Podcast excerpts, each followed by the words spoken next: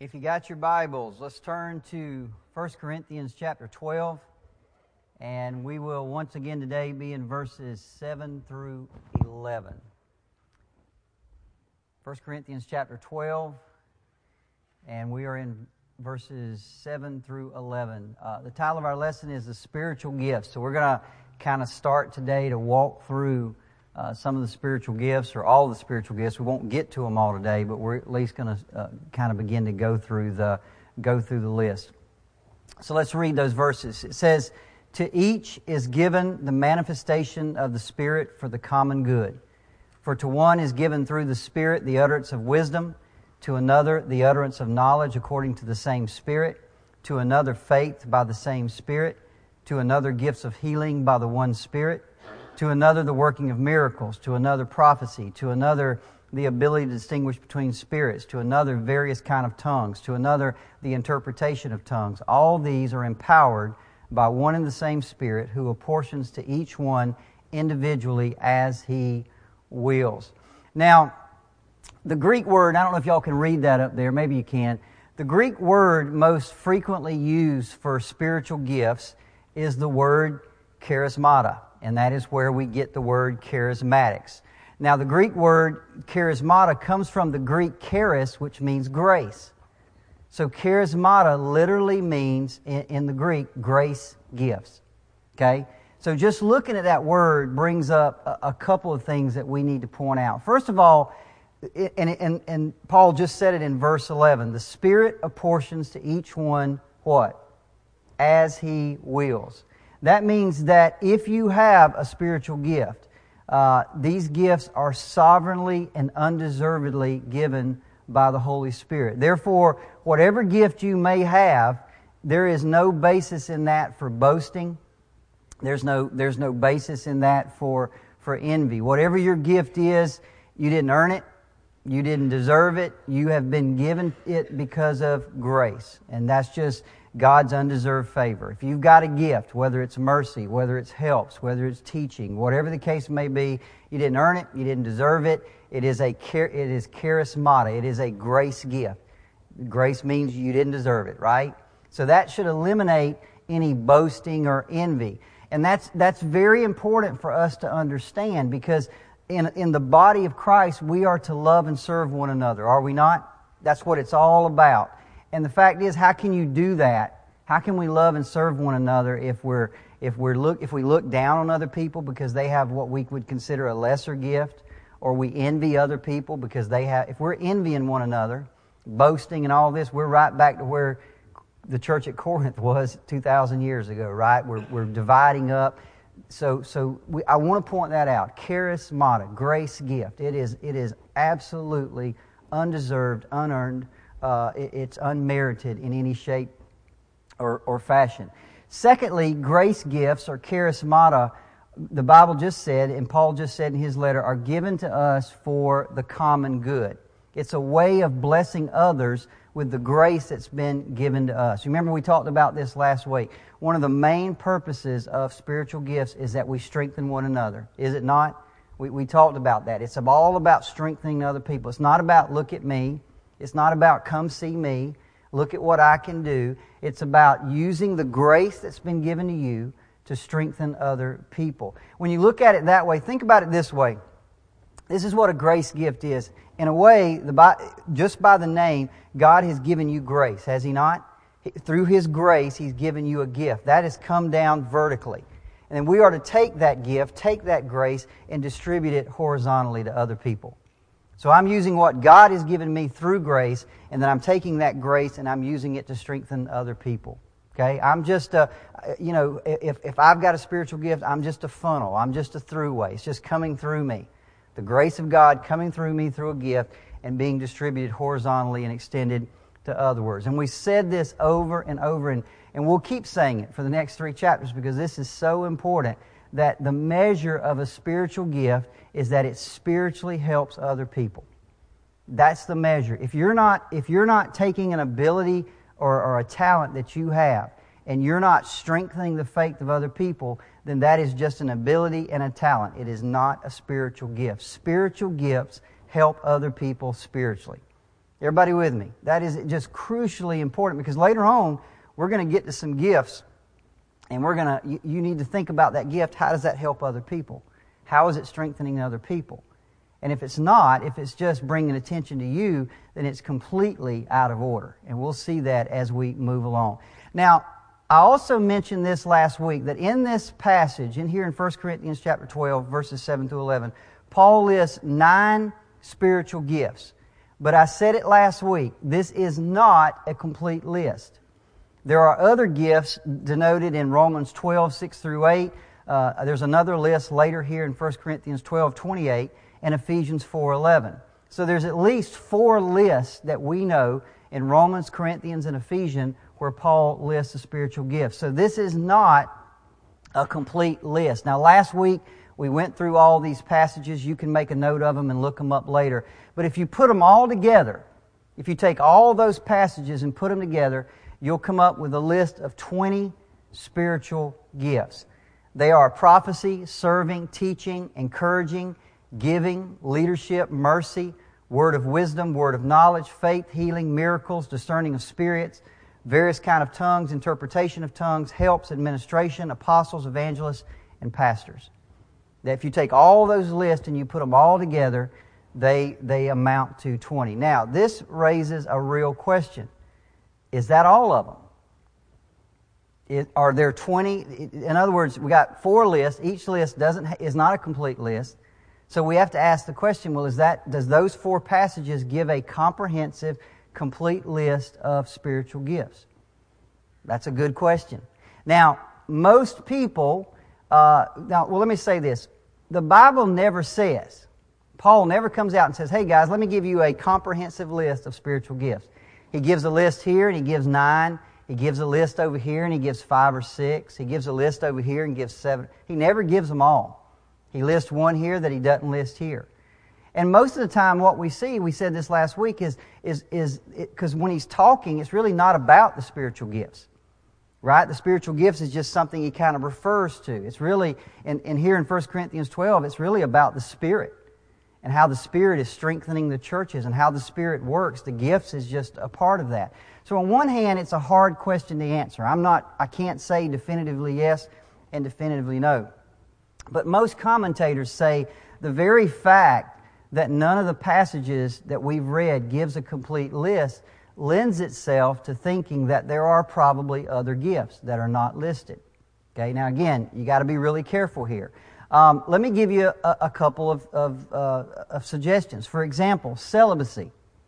You remember in 1 Corinthians 7, we went through this uh, several weeks ago.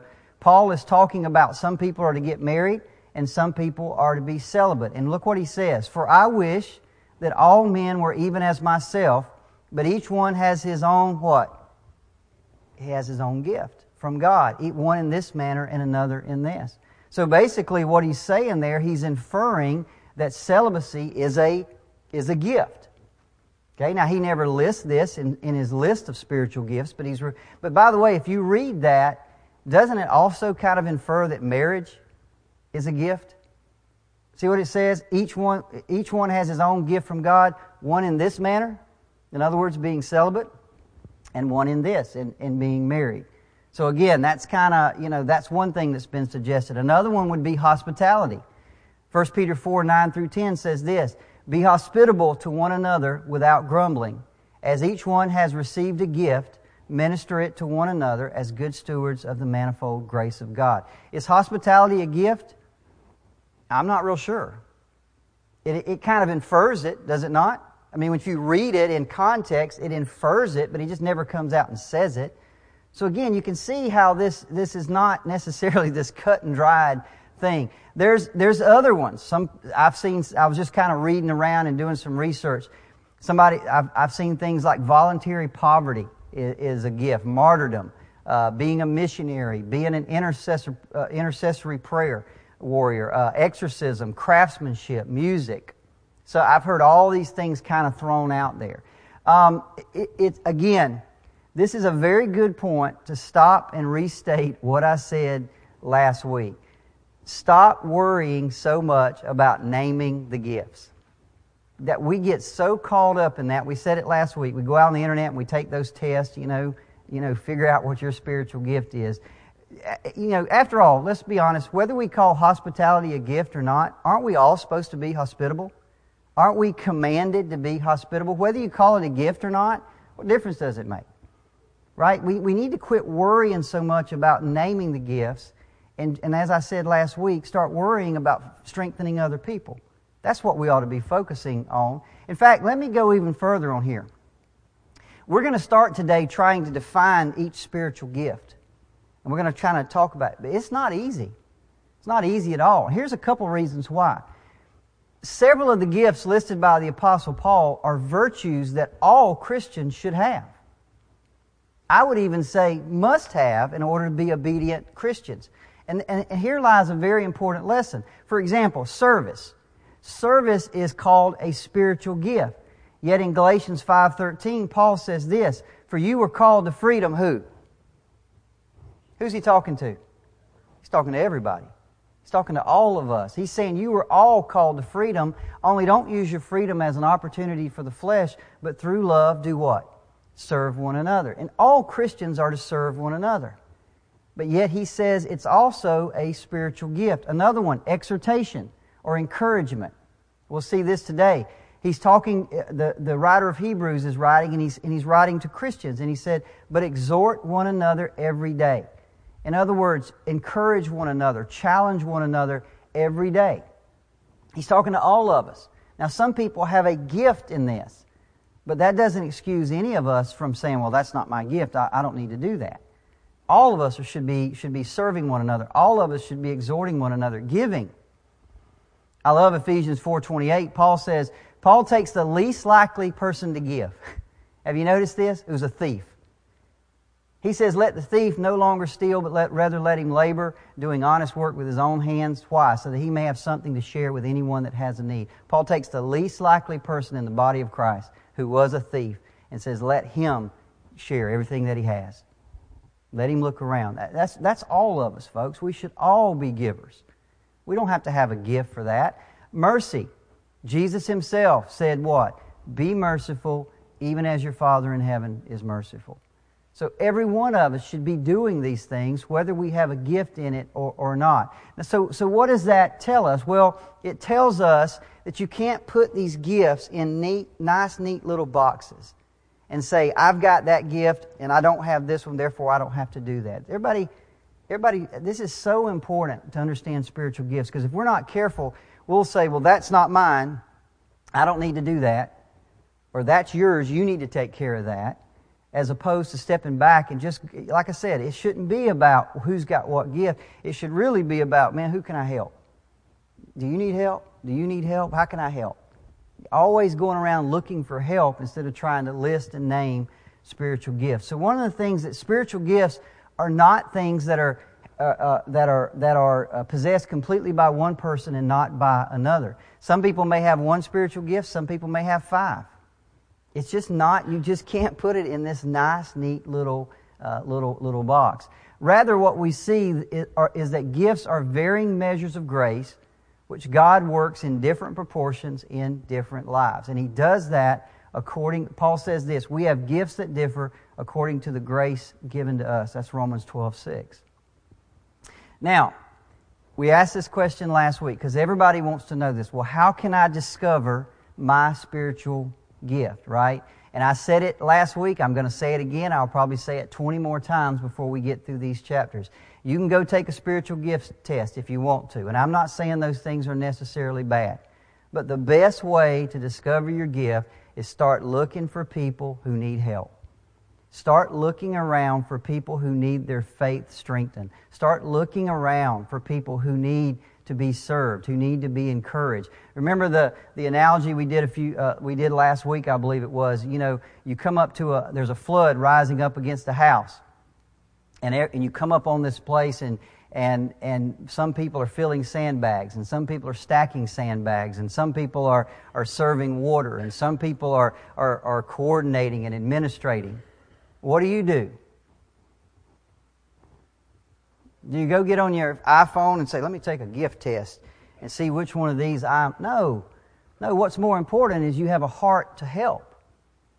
So you run over and you just look, hey, let me fill a sandbag. Let me pass out. That's what's more important. And when you start doing that, you'll find the Holy Spirit, trust me, if you've got a heart to help, if you've got a heart to strengthen other people, He will put you where you need to be. He will show you your spiritual gift. You, you, will, you will start doing something, you'll find out, man, I, I love mm. this. In fact, that's my next thing. A lot of people ask this question how will you know it? When you find it, how will you know your spiritual gift? You'll know it because you love it. You will know it because you enjoy it. You'll know because you're good at it. You'll know because you never get tired of it. You'll know because there's a satisfaction and a contentment that it gives you that nothing else in this world does. That's how you'll know. You'll just never get tired of it. I remember uh, a few years ago, I was at, uh, went, didn't go to a funeral, but I was at a, a, funeral home at somebody else's funeral, and I met somebody, and their, their mom had died, a, lady that used to teach me in Sunday school uh, years ago when I was a little bratty kid. And um, he told me she taught Sunday school for 40 something years. Can you imagine? 40 something years and never got tired of it. I can tell you that was, she had a gift, right? In fact, how do we know this? Listen, there's not a better more satisfying feeling than knowing your gift and knowing that you are walking in it. Knowing, knowing that you're making an eternal difference, that you're literally doing something for the eternal plan of God. And the fact is, when you're doing that, you, you'll, look, you'll, you'll look for opportunities to use it. You're not trying to get away from it. You're, I mean, this is just the greatest thing. You know, I've got a gift from God. You, you'll look for those opportunities. And, when, and, and one thing I found when people serve within the context of their spiritual gift, they seem to do it, it's not effortlessly because we're human beings and human beings get tired and human beings get bored. So you can't really say effortlessly. But what you'll see is there's very little stress. If I ask the question this morning, Scooter and I talk about this a lot. How many of us have ever had this idea, we're going to do something for the Lord, and you, t- you take off down this road doing something, and you get down that road and you realize, what was I thinking? How many of you? This, you are just worn out, tired. You're stressed out all the time. It ain't working. Anybody? I've done that more times than I can even count. Can I tell you? I realized real quick, man, God, I had a lot of zeal, but I didn't have any wisdom. And I wanted to do something, but I got so far ahead of God. See, when you're walking in your gift, you're not ahead of Him. You're walking with Him. You're walking in His plan. You don't get stressed. You don't, you, you just, you're enthusiastic, constantly enthusiastic about it, what it is that you, that you do. And, and what's the reason for that? Well, Paul told us, go back in, uh, in, in, the verses prior. Uh, he said this, but it is the same God who empowers them all and everyone these are, are empowered by the one and the same Spirit. He says when you have a spiritual gift, you are literally empowered or energized by the Spirit of God. And you, trust me, you'll, you'll never get bored. You'll never get tired of it because you're energized by the Spirit of God. Okay? And that's a, that's a huge deal. So let me say this one more time. I've already said it three times. Quit getting hung up on listing or naming the gifts. That should not be our focus. Remember, spiritual gifts are to be used to strengthen the faith of others. So the thing to focus on is this Are we doing what we can to strengthen other people's faith? Do we get up in the morning and go through the day? Are we people who, who pray, Lord, put somebody in front of me today that I can strengthen their, their faith? Because, see, that's what spiritual gifts is, is all about. Look at verse uh, 7. Paul says this To each is given the manifestation of the Spirit for what? The common good. It's for all of us. It's, it's, it's one of those things that's got to go out. It's got to be, it's got to be used. Ephesians 4.16 says this, and I, I just thought I would throw this out because I love this verse. It says, From whom the whole body, who is that? That's us, that's me and you, joined and knit together by what every joint supplies, according to the effective working by which every part does its share. Let's read that version, piece in white again every person in the body has something to give. Every person in the body has something to do to contribute to the body. It doesn't matter if you're an ear or an eyelash or a little toe or a kneecap or a piece of hair, whatever it is, every part of the body contributes to the body. Now look at that, look at this last verse right there. It says, when every part is doing its share, it causes growth of the body for the edifying of itself in love. Everybody see that?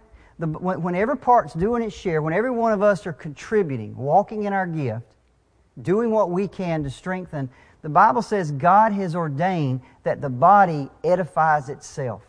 The body builds itself up. Does everybody see that? That's how He's ordained it. Everyone, that's how this body grows and matures and becomes more like Christ when every person is doing their part. Every person is contributing their, their share. God has ordained that we build ourselves up, that we edify one another. That is, a, that is an incredible reality and a great truth. But I, let me tell you, it's all pie in the sky theology unless every one of us, every one of us, I go around this room, you should have a, a web of relationships around you. Every single one of us. You should have people around you that you're strengthening their faith, that you're loving, that you're serving, that you're helping, that you're exhorting, that you're showing mercy to. Every single one of us. None of us exist. That's why the person that sits in their house and doesn't come to church and says they're a Christian and says they don't, they don't have no idea, they have no idea what Christianity is all about. I mean, don't get me wrong. I understand there's shut-ins and things like that. That's not what I'm talking about. You are, you are designed, it is ordained by God that you exist as part of a body and you do your share. That's how we grow into the stature of Jesus Christ. Every one of us should have that web of those interpersonal relationships that where we are putting our gifts into practice. Now, with that all said, this morning we are going to begin to be, get, begin to define the spiritual gifts. We're going to go through those 20 and we're going to begin to talk about what each one of them is.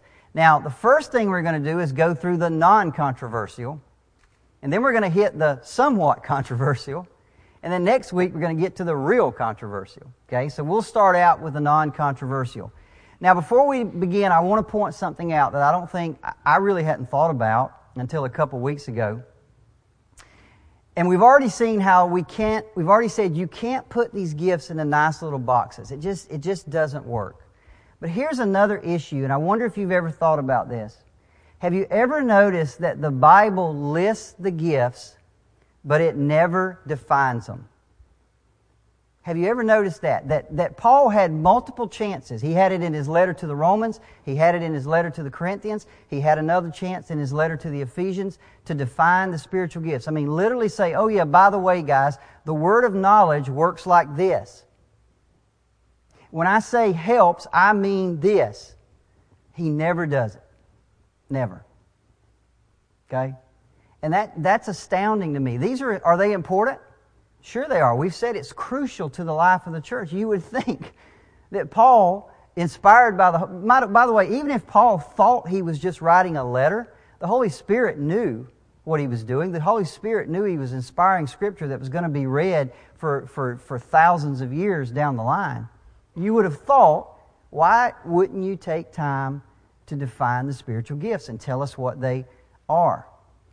Okay, and in fact, if there was such a, a misuse of those gifts going on, you, you would even think even more so that Paul would say, Look, let me, let me tell you what these are and specifically how they're supposed to be used. But he doesn't.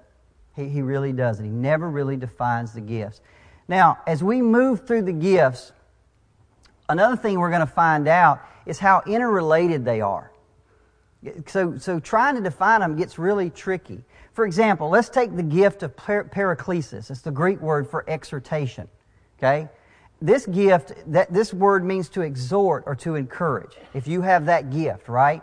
Well, that can be, think about that gift, that can be closely related to at least six others. For example, leadership.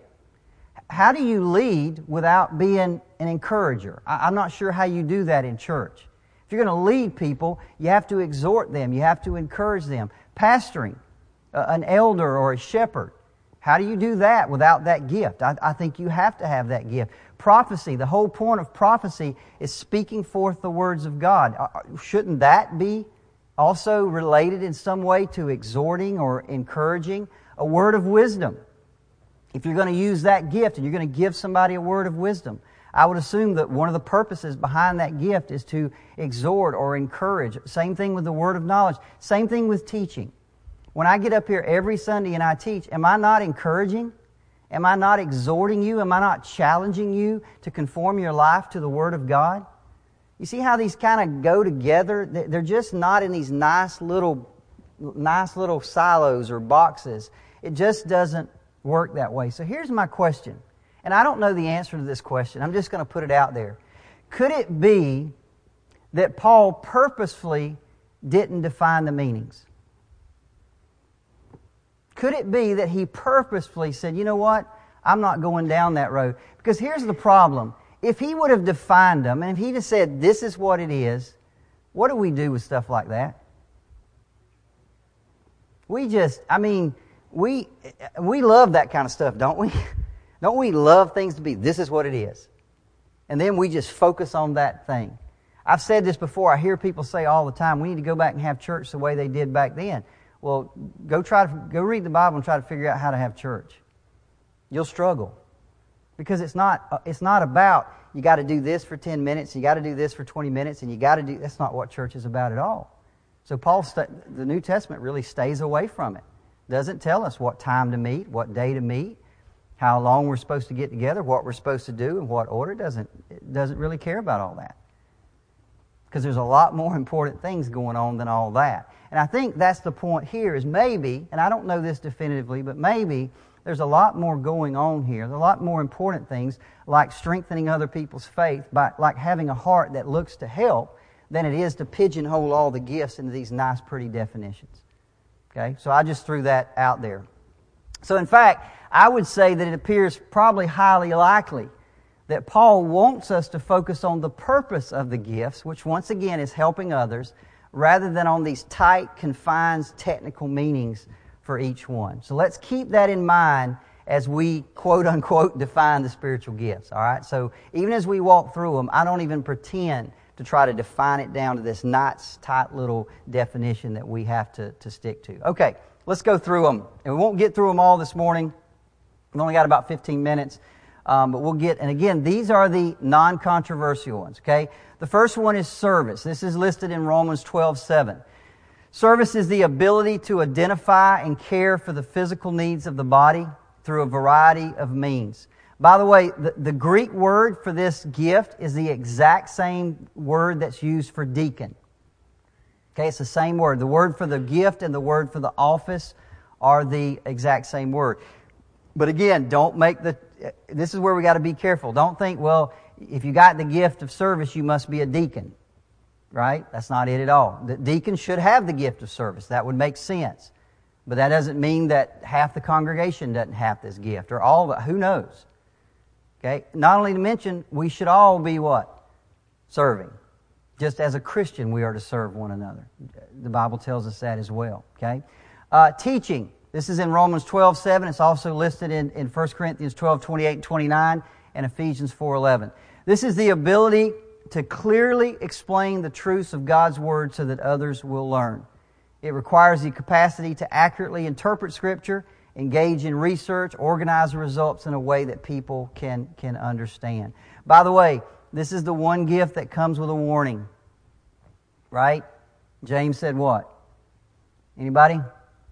Don't let many of you be teachers because you're going to be held to a higher standard, a higher judgment. Be very careful.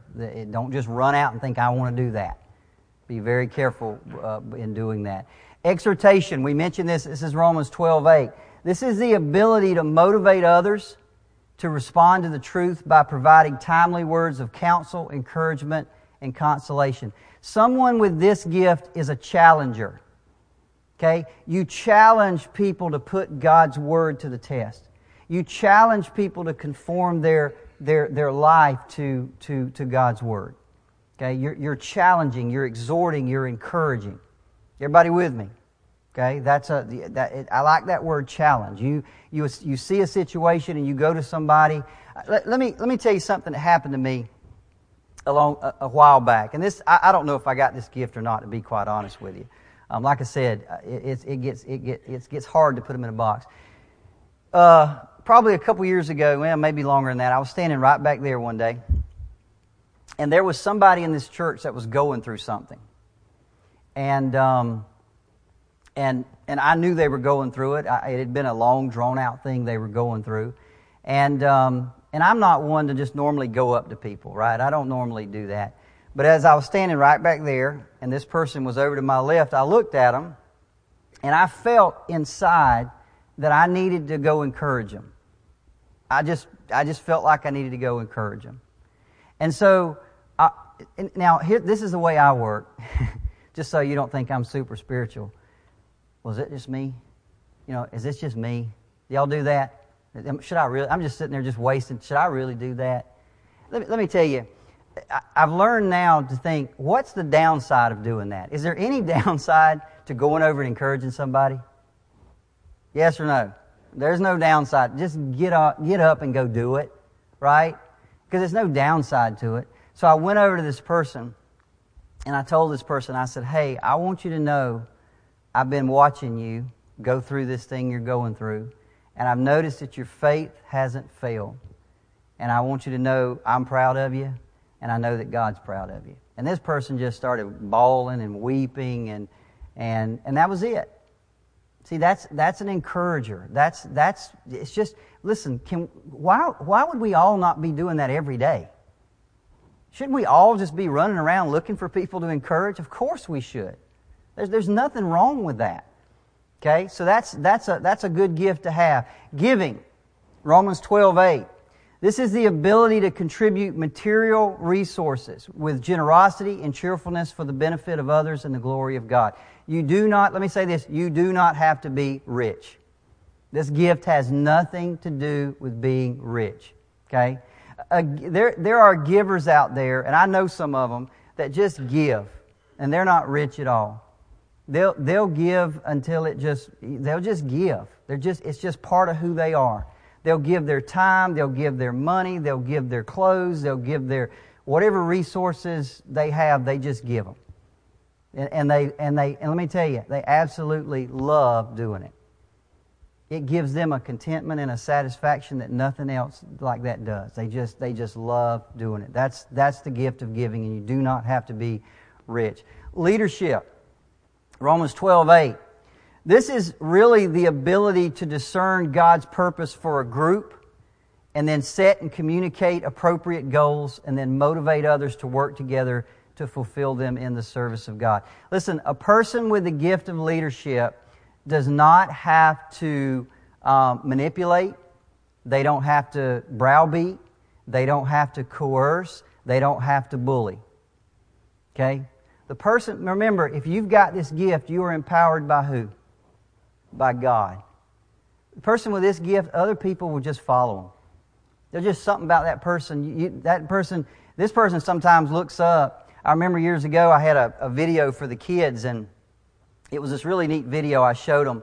And it, it, the video starts with this kid walking down a hallway at school. And people are bumping into him and hitting him. And he, in other words, he's trying to do the right thing. He's trying to, everybody, you know, he's trying to walk the right. He's going against the tide. He's going against the culture. And, and, and the voice is talking, and it seems like everybody's going against you, and you're getting tired. And, and finally, you know, after everybody's knocked him down, finally one kid hits him, his books fall to the floor, and you can see him just stop. And you can tell, man, he's just tired. He, he, he's thinking about, and he turns around, and when he looks around, he's got this line of kids behind him. And they're all looking at him like, what are you waiting for? Let's go. Right? See, that's what a leader is. A leader doesn't have to bully or coerce. coerce. Sometimes a leader doesn't even know the people are following him. Okay?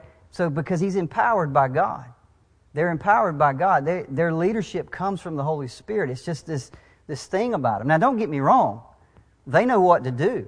They know how to lead because that comes from God as well, but they don't have to bully or coerce or manipulate. It doesn't, doesn't come from any of that. Mercy. This is Romans 12 8. This is the ability to deeply empathize and engage in compassionate acts on behalf of people who are suffering mental, physical, mental, or emotional distress. Those with this gift manifest concern and kindness to people who are often overlooked.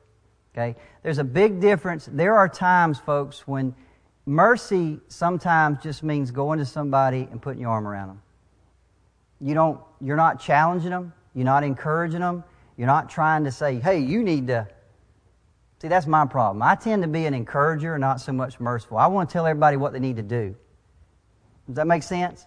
I want to go somebody, even they going through a hard time, I want to go up to them and say, look, this is what you need to do. See, some people, sometimes people don't need that. They just need somebody to put an arm around and say, I'm right here. I'm with you. I'm beside you. That's mercy. And, and, and most, and I'm not saying most often, but often it's really toward people who are kind of on the fringes, who are kind of on the side, people who aren't mature enough, people who are not, you know, that kind of get overlooked. That's, that's the gift of, of mercy. Helps. Now, this is not controversial, but here's a problem. The word in 1 Corinthians 12 28, Paul says there is a gift of helps, is the only time in the whole New Testament that word is used. It's never used any, he, Paul uses it one time. He says the gift of helps, and he never means it again. It literally means to relieve, to succor, to participate in or support. It literally means to help. Probably the person with this gift are those who can aid or render assistance to others in the, in the church. And this can have a broad range of applications from helping with daily chores to assisting in administration to, you know, maybe I drive somebody to the hospital or I go pick up groceries or I, or I vacuum the church or, or, or, or maybe you've got a ministry uh, of, of some type, and maybe you've got some gift and I just come in and help you. What do you need help with? It's very broad, but it's just a person who's always looking who needs help. How can I assist you? How can I participate in, in what you are doing? Uh, administration, 1 Corinthians 12, 28. This word, again, like helps, appears one time in the whole New Testament. Paul never uses it any other time. He, one time he says the gift of administration. But outside of Scripture, in Greek literature, it's, it's used for a helmsman who steers a ship. That's what an administrator is. That's, that's the word in Greek. It's for the guy who sits on the ship and, and does the steering wheel. And, and what's the thing in the back that moves? The rudder. I could not come up with that word. Um, this suggests to us that the spiritual gift of administration is the ability to steer a church or an organization toward a fulfillment of its goals by managing its affairs and implementing necessary plans. Um, by the way, do you, I want you to understand, do you understand somebody can have the gift of, of leadership and not have the gift of administration at all?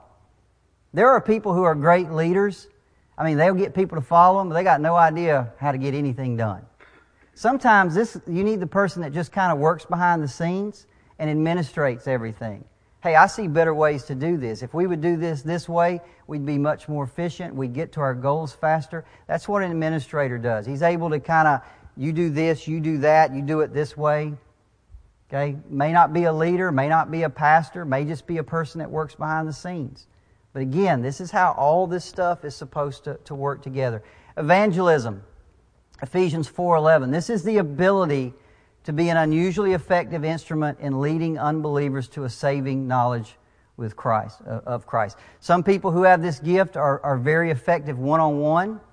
Other people who are, are have this uh, gift may, may minister to, to, to thousands. Okay? Um, but the fact is, again, be very careful here. Are we all supposed to be evangelists? Absolutely. What, what is it, Uncle? You say, Uncle Dallas, when you go, where you go, how you go, everywhere you go. You should be looking for opportunities to, to share Christ with someone. That's all of us. But there are some people that are just really good at it. And not only are they good at it, they're very effective at it. Okay? And they, they more than likely would have this gift. Faith. The gift of faith, uh, once again, do we all have faith? Absolutely. If you didn't, you wouldn't be here, would you? Okay? You wouldn't be saved. You have faith. But the gift of faith is defined as a special gift whereby the Spirit provides Christians with extraordinary confidence in God's promises, power, and presence now, watch, watch this, so that they can take heroic stands for the future of God's work in the church. You see, don't miss this. Every one of us have faith. And there are times that, like God did with Abraham or other people throughout the Bible, that you'll have faith in your life for a specific thing that God is doing for you. Is that correct? Trust me, the spiritual gift of faith, what is the purpose of spiritual gifts?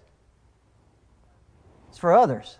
It's for us. See, this gift, when He gives it to you, isn't so much about you getting something done in your life.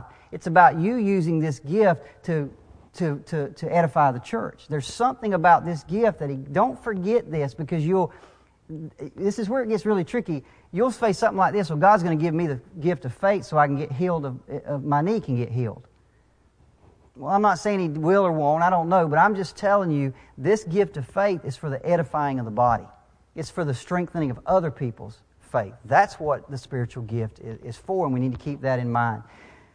Again, as, as with all, I just want to bring that out again. The gift of faith is given to some Christians who use it to edify others in the, in the body of Christ. All right, discerning of spirits. We've got to speed up here. 1 Corinthians 12.10. This is the ability to clearly discern the spirit of truth versus the spirit of error.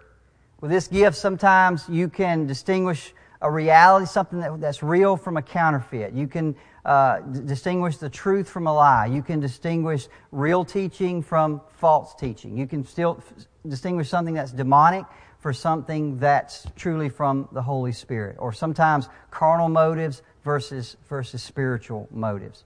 Um, a shepherd, pastor, or an elder. This is a person who has the ability to lead, nourish, protect, and care for the needs of a flock of believers. That's Ephesians four eleven.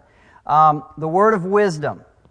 Some translations call it the word of wisdom. Uh, some call it the utterance of wisdom. The Greek word for wisdom is Sophia. Okay, that's the Greek word for wisdom. And it literally means the proper application of knowledge. It refers to the ability to take a knowledge of God's Word. Listen, there's a lot of people floating around that's got a lot of knowledge of God's Word.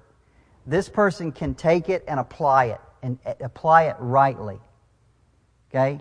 Um, they have the ability to speak to the life of an individual or to a specific situation with great understanding and a righteous perspective. And what I mean by that is they, ha- they have the ability to look at a situation and apply Scripture and do it in a right or a God perspective. What would God want us to do in this situation? Not what, is a, what does common sense say? What does the world say? What is the, what's going to make us the most money or, or be the most, he has, he has the ability to look at a situation and say, what would God do? What would God have us do? Let me tell you, if you have a problem, a difficult issue or problem, this is the person you want to go to.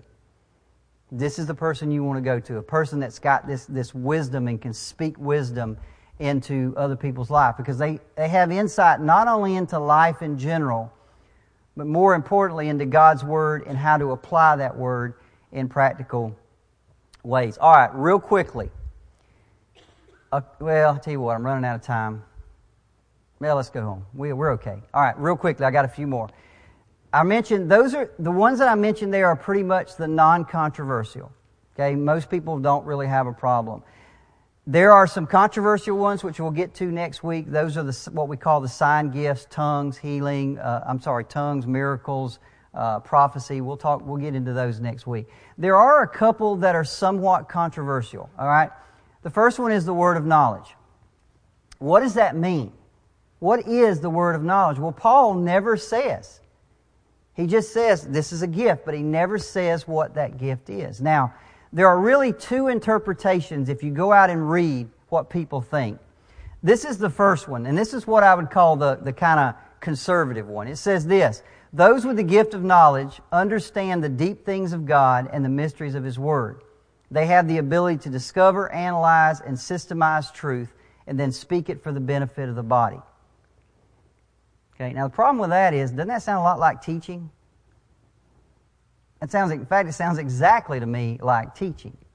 Okay, that, that's what I would call, but some people say the word of knowledge is just being able to, to get real knowledge, true knowledge out of God's word and speak it to the body of, of believers. But that sounds, again, sounds a lot like the gift of, of teaching. The second definition has a more supernatural definition. It says this, the ability to receive a special revelation from the Holy Spirit and thereby speak words that give wisdom in a situation or special knowledge of a situation in the life of someone present. This is how more, most charismatics would define it. That I would get up and I would look out and say, Uncle Dallas, and I'd call out something about him that nobody knows, that only he knows.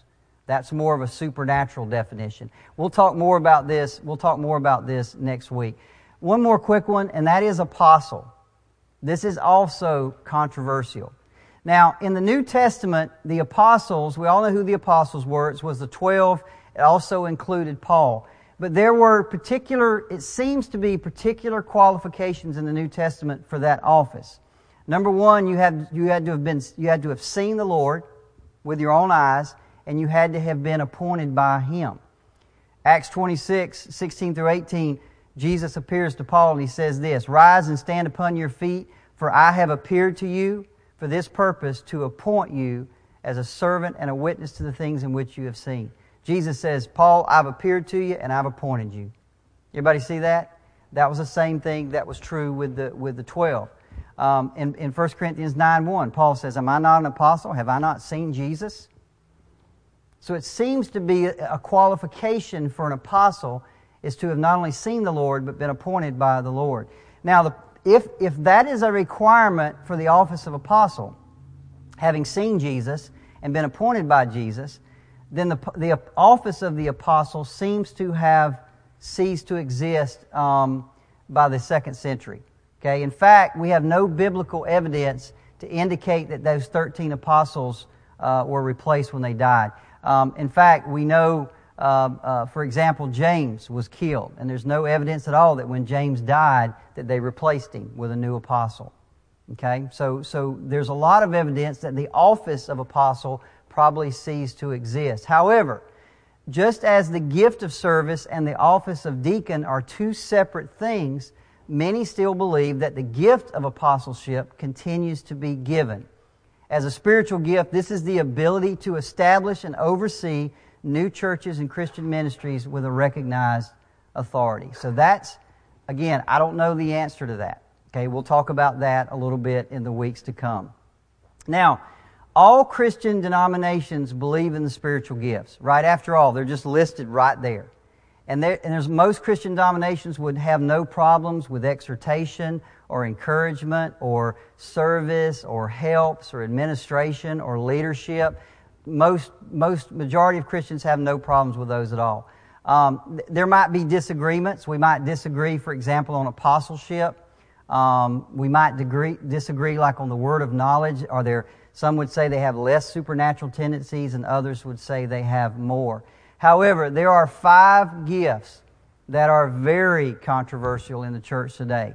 And those gifts are known as the sign gifts. That is prophecy, healing, miracles, tongues, and interpretation of, of tongues. So next week, we will begin to get into each one of those. Are those gifts for today? Have they, did they cease? with the early church. If they are for today, how, what, what, how is it supposed to happen? What does it mean? We're going to begin to go through those one by one, and yeah, I'm, I'm not looking forward to it, but the problem with teaching exegetically is you can't skip anything, right? You got to dive in and, and figure it all out. So next week, we'll get to the uh, sign gifts. Let's pray.